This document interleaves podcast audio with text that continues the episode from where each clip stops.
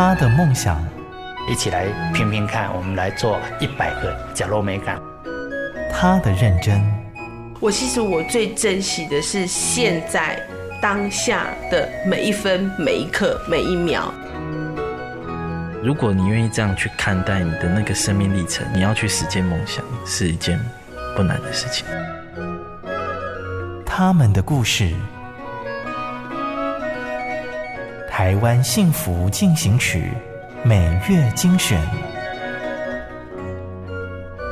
本节目由美律实业赞助，古典音乐台策划制播。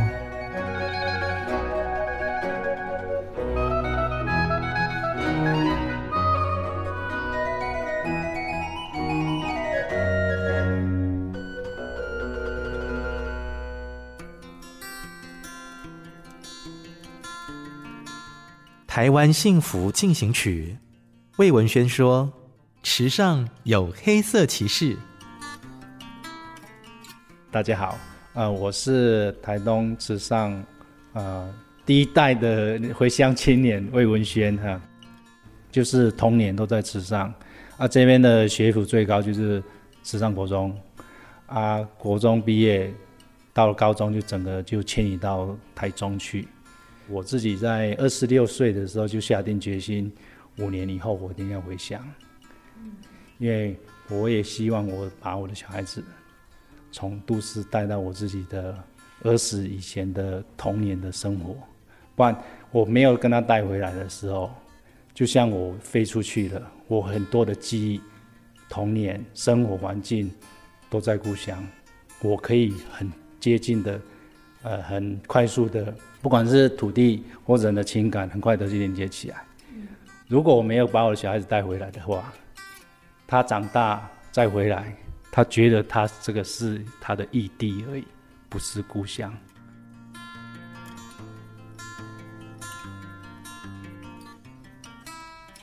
魏文轩国小就会驾驶犁田的机具了。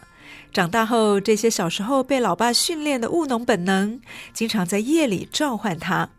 原本他在台中从事室内设计的工作，可他一心只想带着孩子踩在土地里。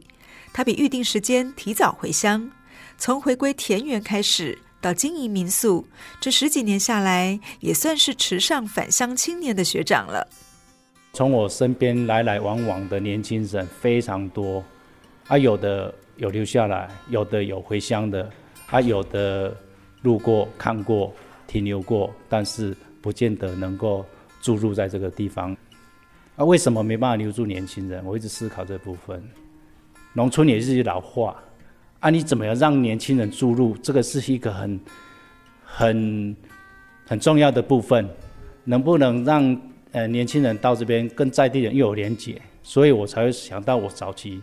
收起的那些的老五车，四五年代他们老人家变卖的那种的卡达车，嘿，弯弓木木车了，嘿，对，一些年轻人我给他起了，老人家在乡镇时候去看到他们，让在地的老人家去注意到他们。哦，哎，这些年轻人从哪里来的？为什么骑我们当初那时候的年代的一个交通工具？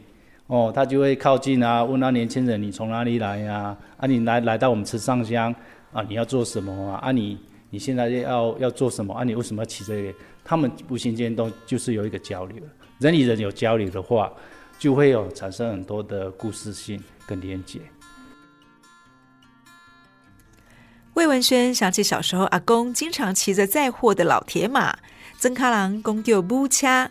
他也让年轻人骑木车去亲近老人家。漫步在台东的池上乡，你会发现有些店门口都贴着“黑色骑士”的标志，有咖啡厅、民宿、餐厅、二手书店。幕后的推手就是魏文轩，他把收集来的古老的单车给移居池上开店生活的年轻人来运用，用双脚唤起这片土地的记忆，是黑色骑士的精神。也象征这一群在池上年轻的移居人口一个资源共享的平台。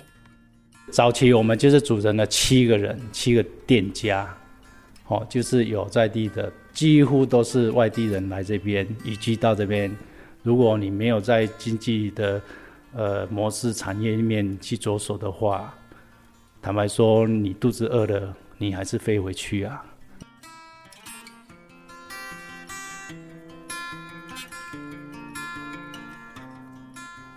从七个人到现在二十多人，黑色骑士成了宣扬池上的文化网络。年轻人在农村生活，可以不只只有务农这一种选项，还发起了修建老房子。只要是能够保留池上农村艺文特色，他们都热情的投入。农村里面很多的老的空间是非常美的，啊，里面的空间是可以阐述很多的可能他的。家里面的历代的故事性是非常丰富的，所以我觉得这老物件在一个农村当中是不可以被抹杀，还是被呃、已经消失掉啊？因为现在的环境的科技的进步，很多人觉得老的麻烦，老的老不好处理，不好去使用，所以就把它毁了。所以我从去年就跟我的伙伴，还有一些民宿业者。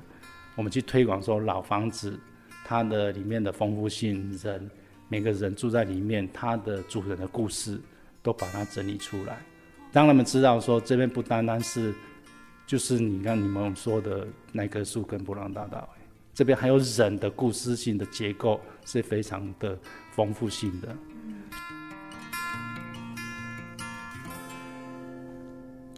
在池上，你几乎不会迷路。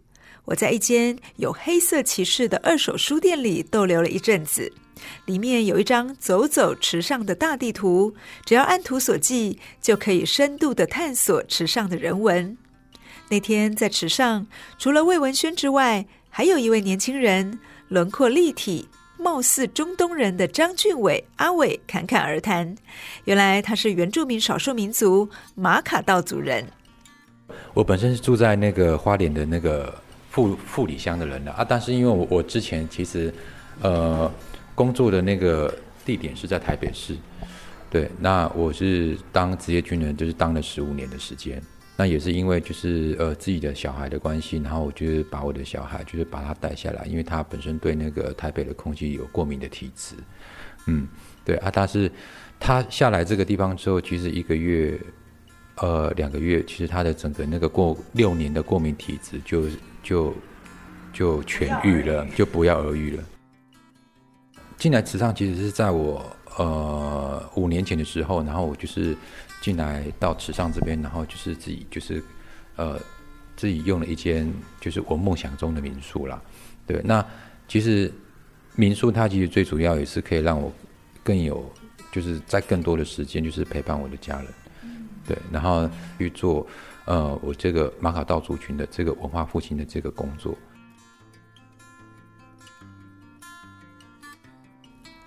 阿伟原本想说经营民宿可以有更多的时间来陪家人，没想到时间完全被绑住了。还好他五官特征很明显，每个客人都问他从哪里来，马卡道族文化就可以一遍遍的传扬出去。民宿其实当然是想没有想象中的那么好做。其实最主要，我还是会回归到我就是做文文化工作的这个面向，嗯，是因为我的脸就是看起来就是不太像台湾人的脸呐，啊，所以我的民宿的客人可能他他他可能刚开始会用英文跟我对答，对，或者是你是意大利，对他他可能会认为我可能是中东的啊，或者是哪哪里的，所以但是我可以就是在这个部分，其实我可以跟客人呃。就是分享，就是我的这个族群，或者是这个文化的部分。其实他们因为没有听过，他们也很非常喜欢。因为其实非常多的客人，他可能来这个地方住，他也想要听听在地的故事。马卡道族其实就是在整个池上跟富里，就是居住最多的一个族群，这样。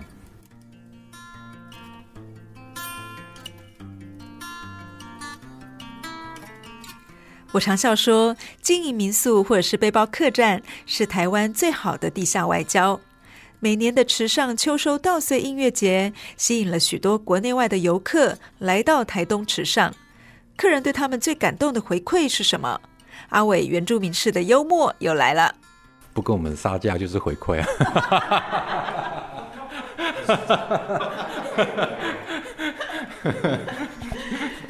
好实在的回对。有有的也是会变成朋友啦，真的真的有啦。嗯，因为其实我刚刚的那一句话，其实让我很感动了。为什么？因为其实他们非常支持，就是在地消费。其实我觉得这个是客人给我们的回馈，就是让我们很感动的地方啦。工作你一定会辛苦，你一定会累。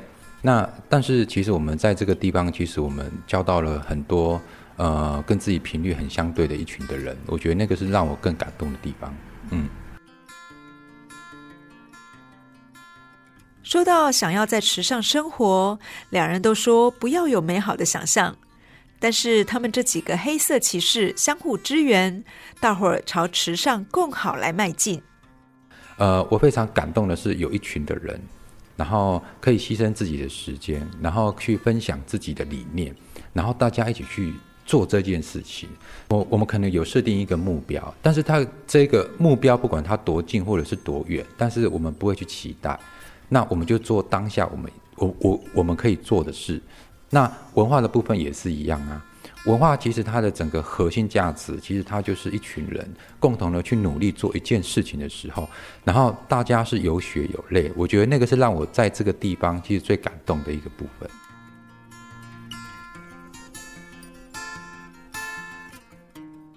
这些年，池上吸引了许多艺文工作者移居。蒋勋也是池上的驻乡艺术家，有没有什么话想给这些回乡打拼或者是岛内移居的年轻人呢？魏文轩和梁正贤都分享了一些看法。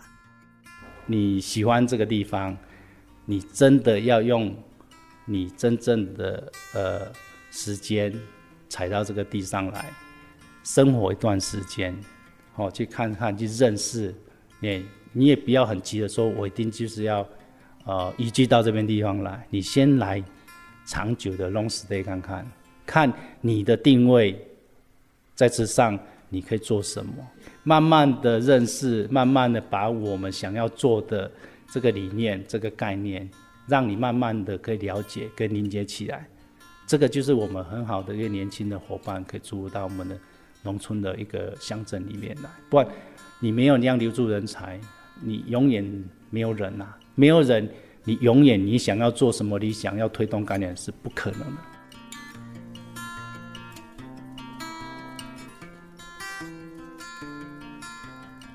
年轻人敢冲，长者们苦口婆心。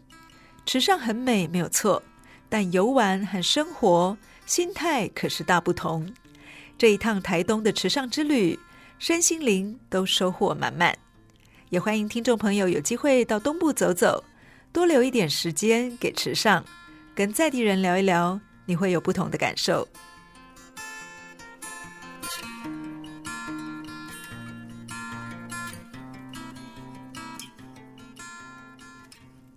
感谢你的收听，如果你喜欢我们的节目，欢迎在 Apple Podcast 评分五颗星，并且留言。如果你是用 Spotify 等其他 App 的平台来收听，也请帮我们分享给你的朋友。我们下期再见，拜拜。真的很感谢默默为这块土地付出的每一个人，让我觉得幸福就在身边。我是美绿实业廖路立，咖喱这会冲着温暖的社会。美绿实业与您共谱台湾幸福进行曲。